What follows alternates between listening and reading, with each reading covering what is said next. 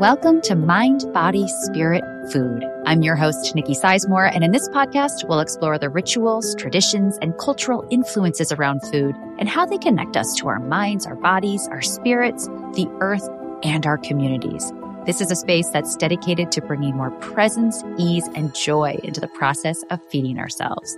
Let's dive in. Hey there, and welcome to episode 4. This episode completely expanded me, and I think you're going to get so much out of it. We're going to explore food and our bodies through the lens of Chinese medicine. I interview Emily Morrison, who's the owner and lead practitioner at Valley Spirit Acupuncture and Internal Arts in Beacon, New York. Emily does acupuncture, cranial sacral, Chinese medicine. She is a phenomenal practitioner, and I say this from firsthand knowledge because I've had the joy of working with her myself. In this episode, Emily offers easy, applicable tips for how to nourish ourselves, not only year-round, but also right now in the middle of winter, as well as we head into that tricky transition between winter and spring, which for me personally is always the hardest time on my body. And guess what? As Emily explains, that's totally normal.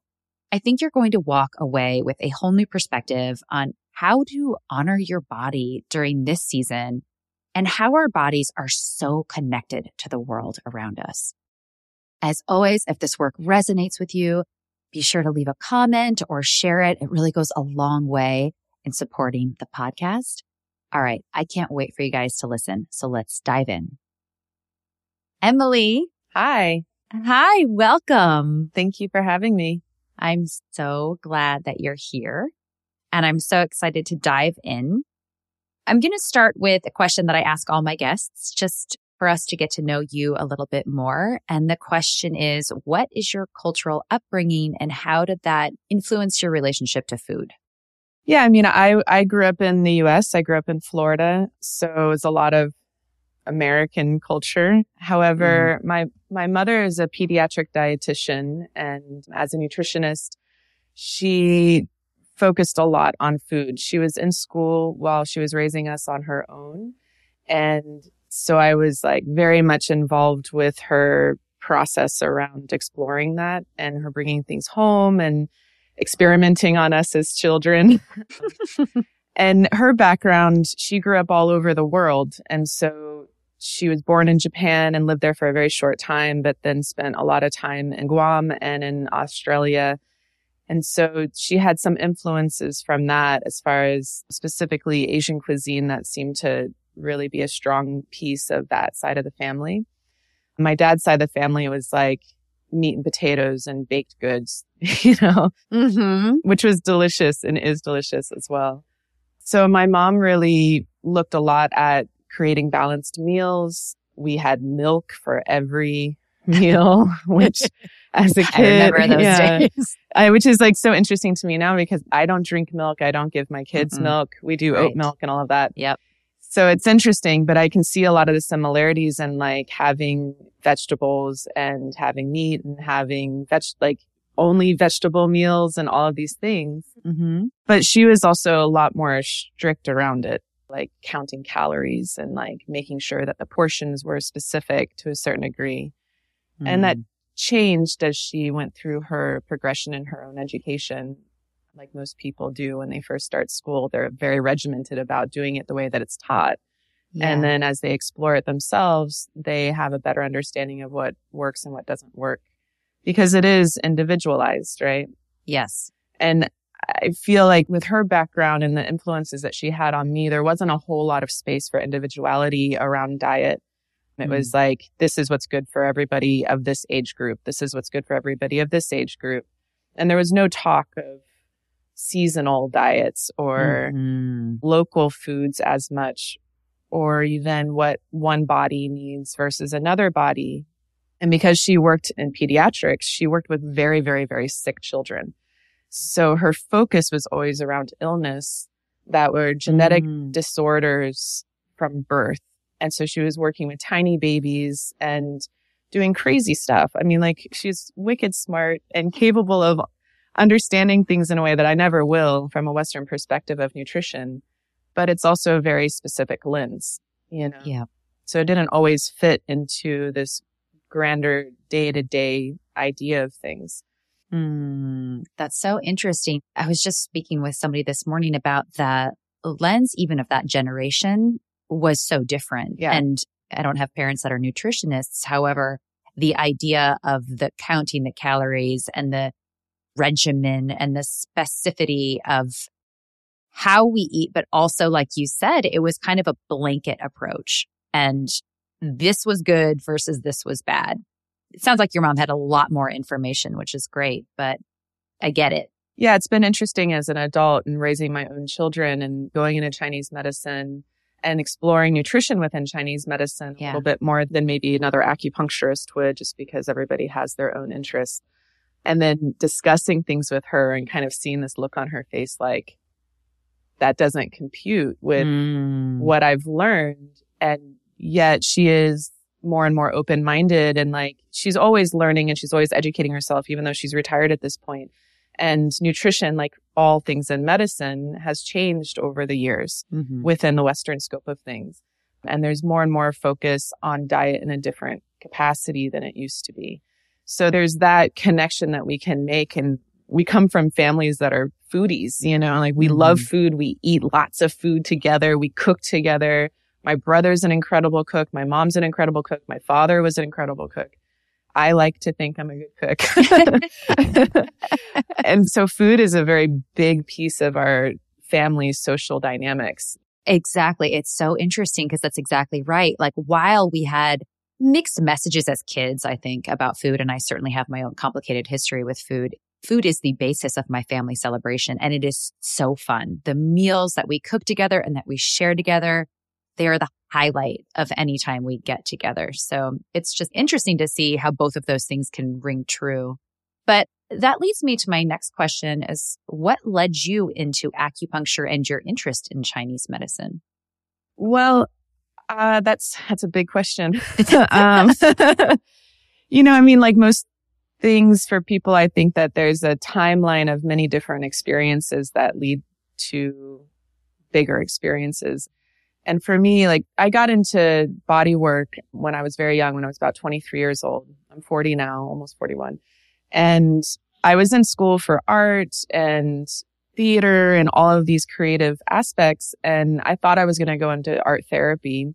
And I applied to the university for painting specifically. And they're like, your paintings are too flat, you know, but we really like your sculpture, but you need one more class and you can reapply next year. And at the same time, I'd been training in ninjutsu, a Japanese martial arts ninjas, because who doesn't want to be a ninja when they're 18 or younger or older? And my sensei at the time was the first one to really introduce me to the idea of looking at a body and examining energy. And so there was, of course, the martial aspect of it, of looking at the body and reading where a person's weaknesses and strengths are, and then feeling qi and meditating and exploring what it feels like in one's own body, as well as what it looks like in another person's body, how to move it in another person's body and your own body. And then he really started showing us, I was the only woman in this class actually, and I was 18 when I started with him, how to look at a body and find areas of imbalance as far as illness goes. So he had some people come in and we each worked with one, and we would just sit off to the side and we would look at their body, and he's like, scan their body and tell me where you think their illness is. And I immediately went to this woman's liver. I didn't know that's where the liver was at that time. And I just wanted to put my hands there. And so he said, okay, put your hands on this area and then just feel this energy. And so this was like a pretty mind-blowing experience for me. And to have the woman then tell me that she had hepatitis. And so she was having all of these issues, and it was all in the areas where I was drawn to. And so it was very validating in that sense. And it was also really intriguing. And so continuing to work with that sensei, he taught me more about placing hands on the body, how to move energy. And he told me, he's like, Emily, I think that you have a future in body work and medicine, and I would highly encourage you to go that direction. And so I didn't right then. I tried to go to art school. And when that was thrown in my face of like not really being an option right then, I very quickly was like, okay, I'm going to massage school. It was like the door just opened and I was like, okay, I'm going to follow this path. And so I did an intensive 6-month education in Florida there. And it just started opening up more doors. And while I was in that school, they had a number of classes on Chinese medical theory. And so it was when I first was really told about the 5 phases or the 5 elements, as some people say, and the seasons and all of the corresponding organs to the seasons and the colors and the emotions. And it was just like an inkling, a little tiny bit of information.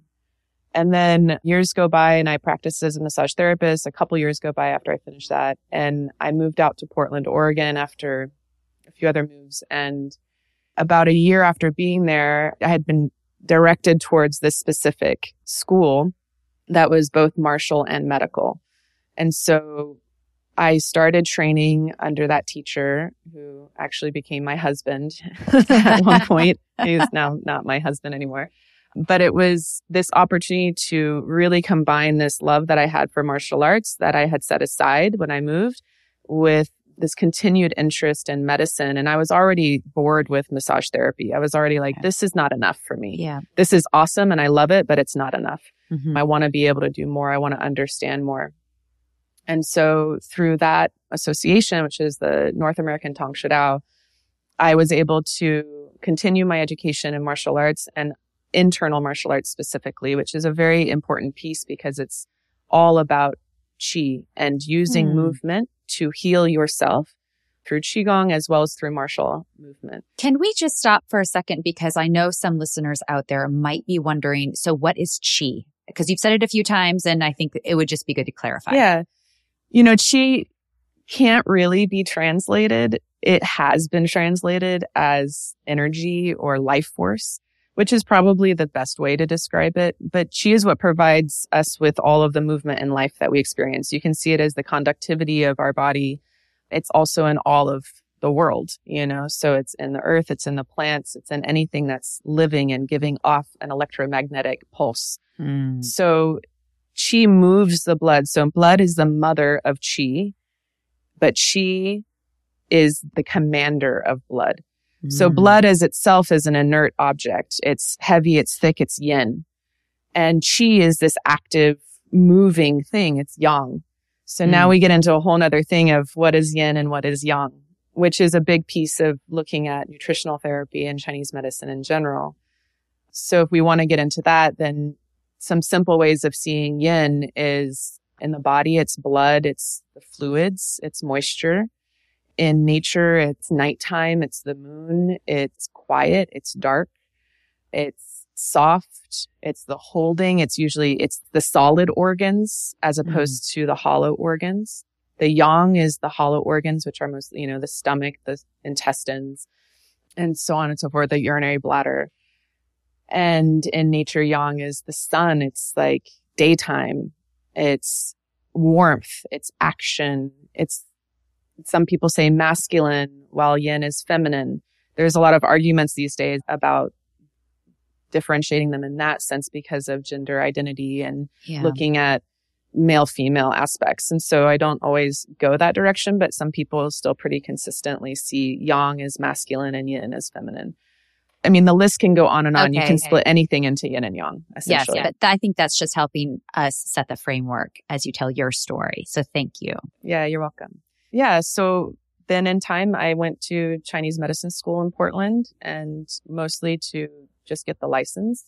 But while I was there, I really learned a lot about herbalism that I wouldn't have learned otherwise just going through the association, not to the same degree. And of course, like acupuncture techniques and theory and all of that. However, most of my education and most of the techniques that I use and my body work that I use is from this association, North American Tong Shidao.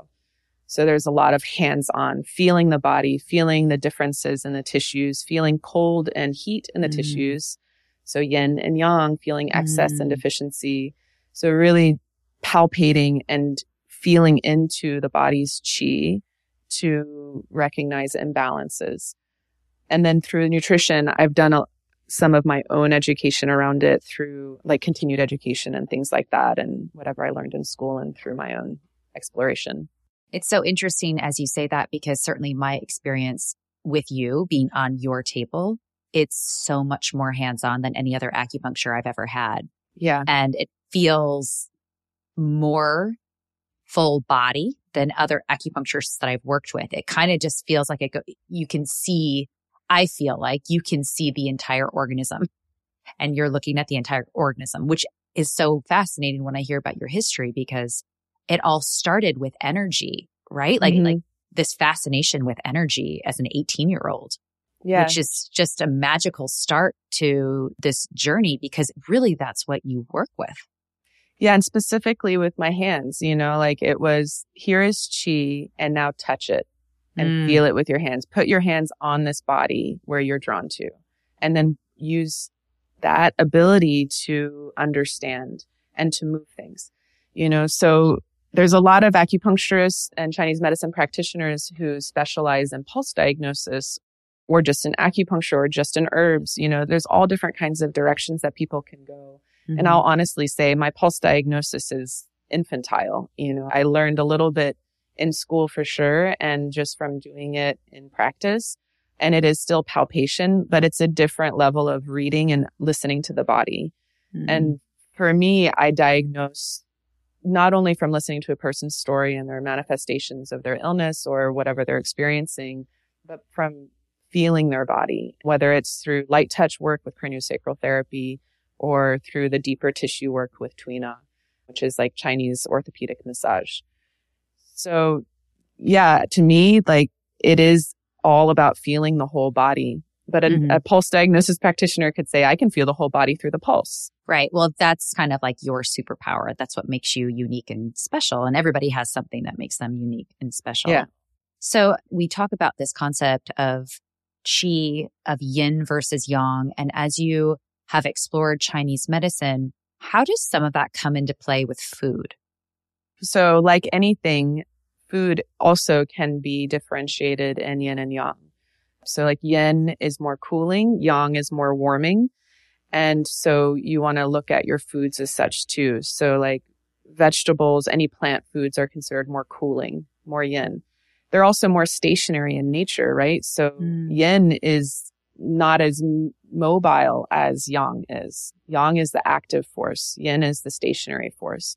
And so it's grounding and rooting down. So plants have that quality in nature. They don't go anywhere. Mm-hmm. They go up and they go out a little bit, but they're rooted. Whereas animals are very yang in nature. They're more warming. Animal meat is more warming in nature. And so they're moving. They're actively moving about on the planet, you know. So much of Chinese medicine is looking at the nature and energetic qualities of food or of anything, and seeing how it works within nature, what's happening in nature, and how it then reflects in our bodies. Like our body is seen as a microsystem of the planet. It's all Taoism. So all of Chinese medicine began with the concepts around Taoism. And you can break down every single part of our body and overlay it with the planet. And that's one of the things that has been lost, I think, in Western medicine and in Western nutritional therapy, is that we're just seen as a separate little thing, right? That is broken down into chemicals and hormones and tissues and whatever, as opposed to seeing, well, like, how does this happen in nature? Mm-hmm. And when it's not working in nature, what happens? You know, and so it's very similar to in our bodies when you actually start exploring it. It's very fascinating. So can you give us an example of that? This is fascinating to me. And I see food from a very energetic place, but not from the angle of Chinese medicine specifically, but there's so much overlay between how I see food and how I feel food in my body to what you're saying. I guess we'll start here. It's winter, it's cold. How do we support our bodies? How do we know if we're in need of maybe a little bit more yang energy or a little bit more yin energy? How do we tap in? That's a great way to go with it. So if we look at nature, it's winter. So we live in New York. It's cold. Mm-hmm. And all the leaves have fallen from the trees. The animals are more in hiding or hibernating. Everything has slowed down. everything is quieter. The energy of the earth has moved inward, right? And so, for example, in spring, the energy starts to move outward. You see all the leaves come about. But now everything's inward, everything's slower, everything's quieter, and it's cold and dark. And so we can replicate that in our own bodies, which is very challenging in this modern day, by moving slower. We tend to sleep more. We tend to have shorter days in our day-to-day thing because there's not as much sunlight. Alongside food, the idea is that we want to stay warm. We want to keep our bodies warm from the inside out to combat the cold weather. If we allow ourselves to get too cold, we get sick. Mm-hmm. You know, common colds, flus, COVID. People would disagree that getting cold would mean that you could get sick. However, in Chinese medicine, that's very much what it's about. Mm-hmm. And it's not so much like there's not pathogens or there's not viruses. It's about maintaining balance in your body to allow for optimal health. So if our bodies get unnaturally cold or get exposed to too much cold or damp, then it weakens our ability to resist illness. Mm-hmm. And so much of this time of the year is about resting.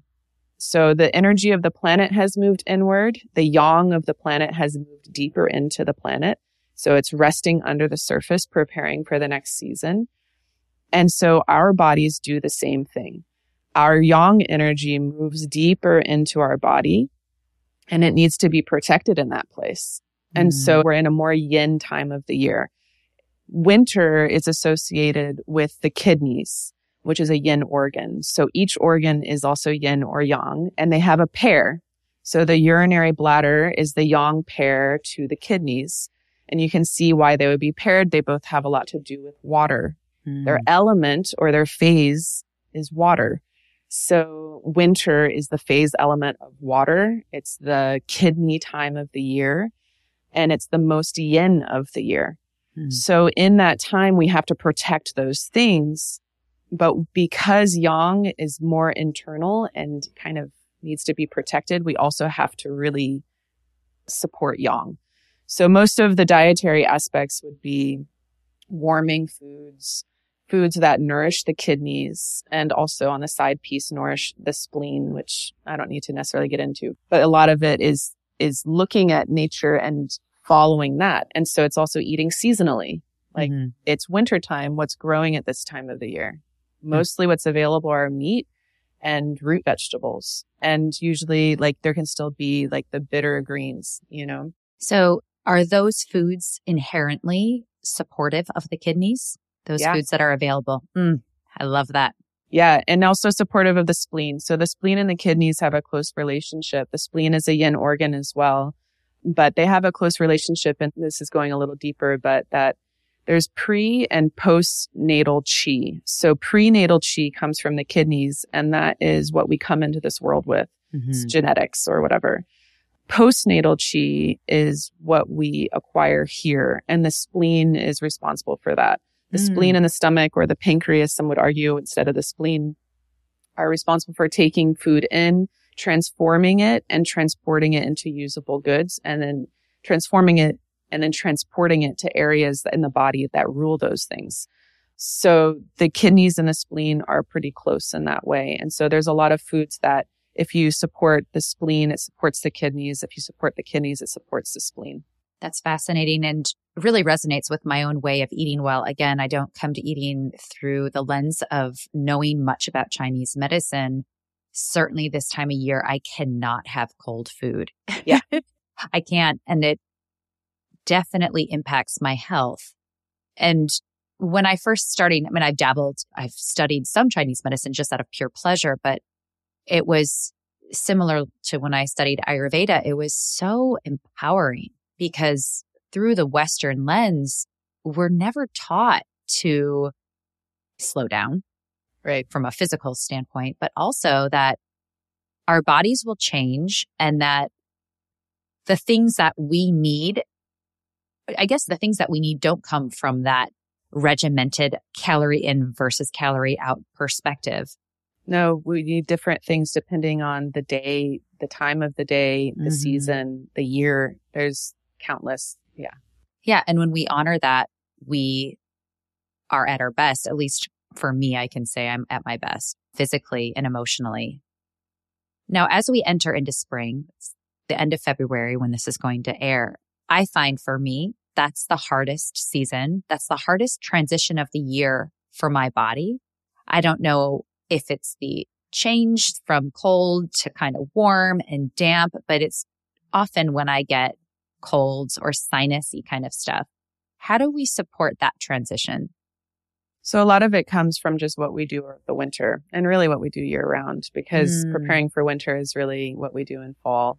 What we do in fall is supported by what we do in summer and so on and so forth. But in winter, if we really focus on stews and slow cooked meals, avoiding raw foods, avoiding cold drinks, avoiding dairy, you know, that creates a lot of dampness, especially cold ice cream and things like that.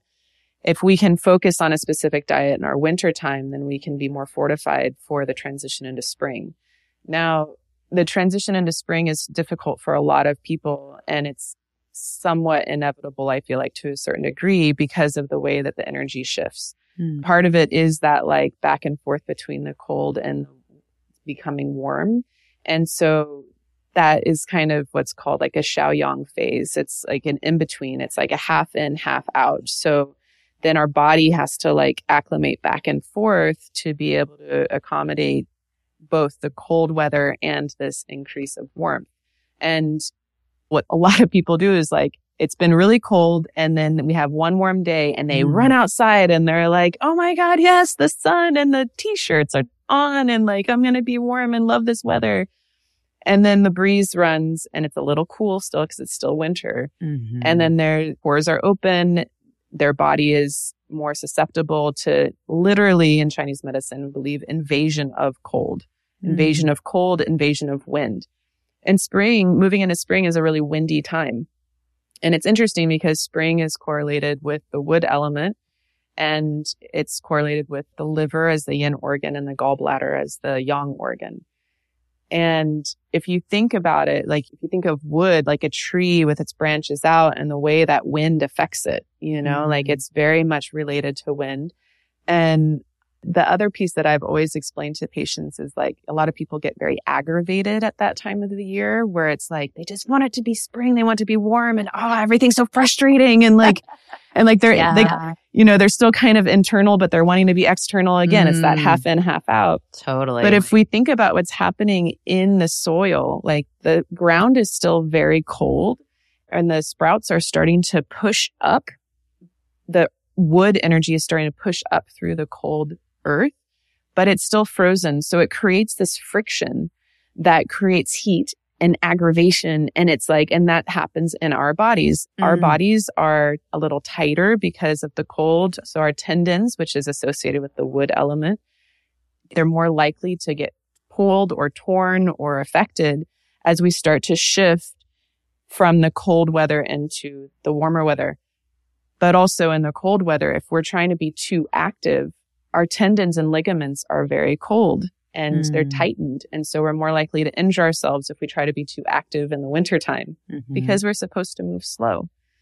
So many patients talk about their aggravation moving into spring and the colds and this and that. And I always find it really entertaining. I mean, not like I'm laughing at them, but it's still entertaining. I get the same way. I get super aggravated and all angsty.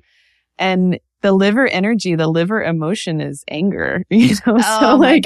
So it's like, it makes complete sense. Yeah. Like winter, the emotion of the kidneys is fear. So it's like everything's internal. You go inside and like, you might be pulling up some things that don't feel super comfortable. And then we start moving into spring and things can start to move, but it's aggravating. And then we have to like feel the stuff, you know?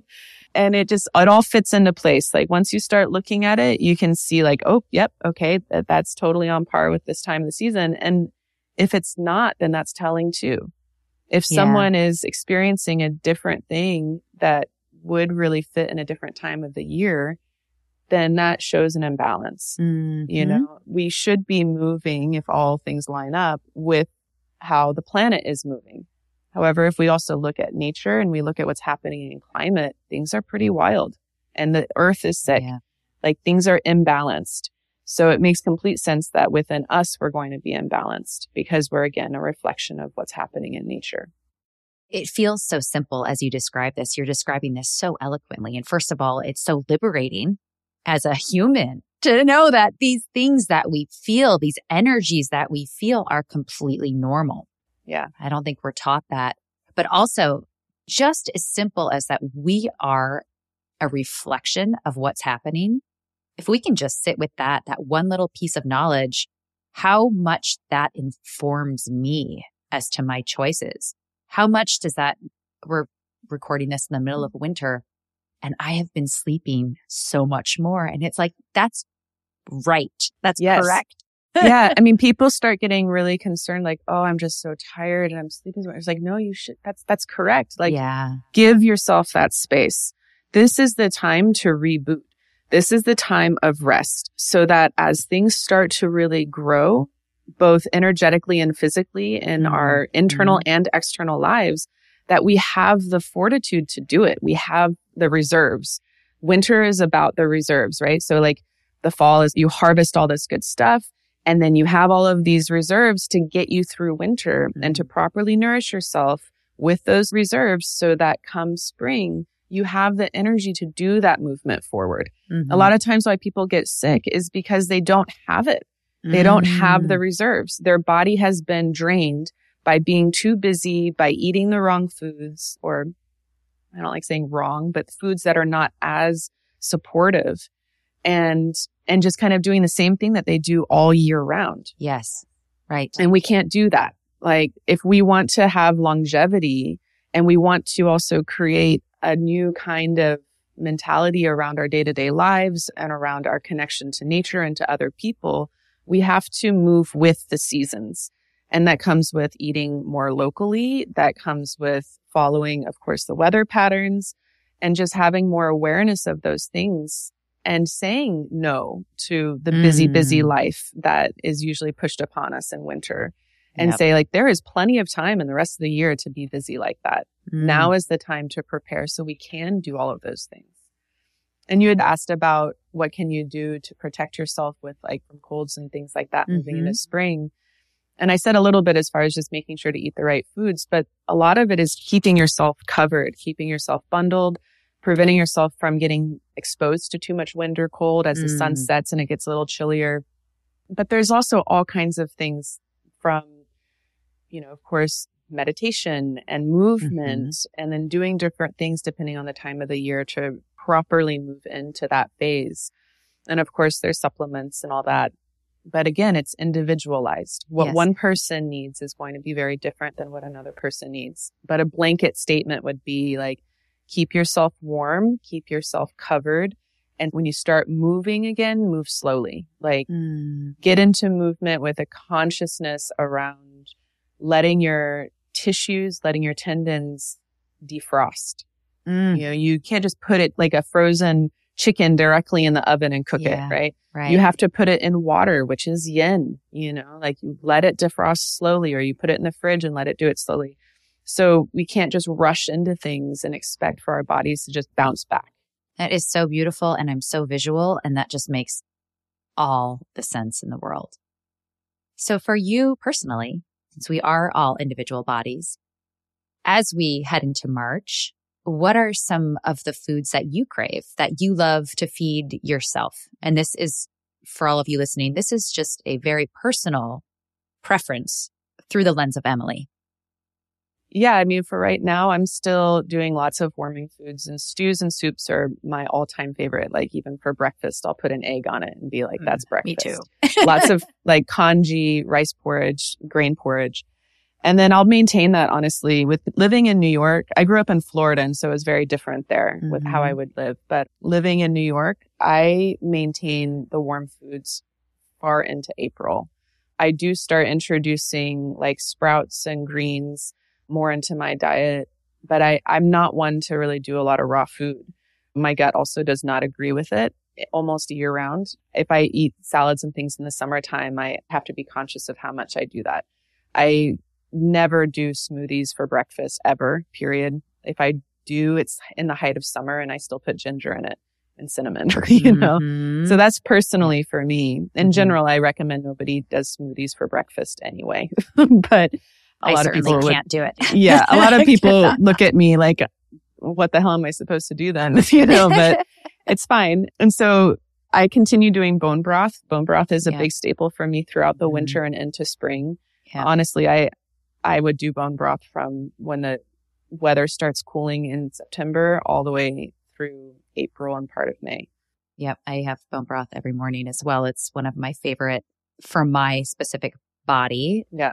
It's though I'm also like a warm food person. And just like you, I love a savory soup or stew for breakfast. I love warming things, but bone broth I could do all year round. I just love that warmth that it provides me. And I do feel like it energizes me as well. I have one more question for you. And I just want to say thank you, Emily. I have learned so much and I feel like I'm so much more empowered and expanded to have access to this other way of seeing not only our bodies, but the foods we eat and the world we live in. And this connection is so important. And in this Western world that you and I live in, that connection is not taught. And so you've just explained things so eloquently and so simply. But this last question is just super fun and it has nothing to do with any of this, but it is. If it was your last meal on earth, what would it be? Oh, man. I love Japanese food. Honestly, like Asian food in general. I don't know that I could say a specific thing.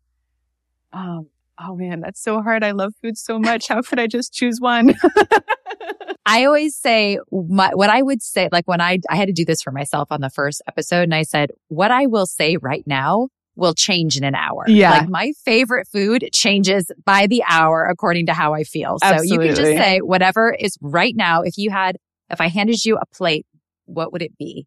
Oh man, you know, it's so funny because like now it's what's really strong in my mind is like my mom's, of all things, meatloaf with mashed potatoes and green beans. Yeah. My mom started doing this thing once I had my kids, her grandkids, and she started making what she calls a foot loaf. And she makes it into the shape of a foot. She didn't do this when I was a kid, thank God. And then makes the toenails out of onion. Oh, stop. It's really a foot. Oh, but and then when it cooks and it's got like the red sauce on it, it's like it's been cut off at the ankle. And then the toenails are all like weird because the onions got cooked. You have to send me a photo of this. It's the funniest thing. My kids get a trip out of it. Apparently I do too. But it's so good. And it's like that nourishing meat and potato and veggie. I mean, I'm very Irish too. So like all of that is just like nourished goodness. But I think that would maybe be my last meal. I am here for it. That sounds amazing. Well, thank you so much. I think that everyone who listens is going to get so much out of this episode. Where can people find you if they want to connect with you? I'd like to say thank you. You know, I've never been asked to do a podcast. And I mean, I've talked with you enough to where it's pleasant and easy, you know. So thank you for this opportunity. Mm-hmm. And as far as finding me, my clinic is in Beacon, New York. It's called Valley Spirit Acupuncture and Internal Arts. So we practice acupuncture and Chinese internal arts or martial arts. And it's also a community space for all kinds of things. And the website is vsaia.com. So that's VSAIA. And we're on Instagram, Valley Spirit Acupuncture, and Facebook and all of that kind of thing. Awesome. Well, thank you again. And I hope to have you back as the seasons change and maybe we can delve into some of the other ways we can support ourselves in reflection to what's going on the outside. I would love that. Thank you so much for having me. Thank you.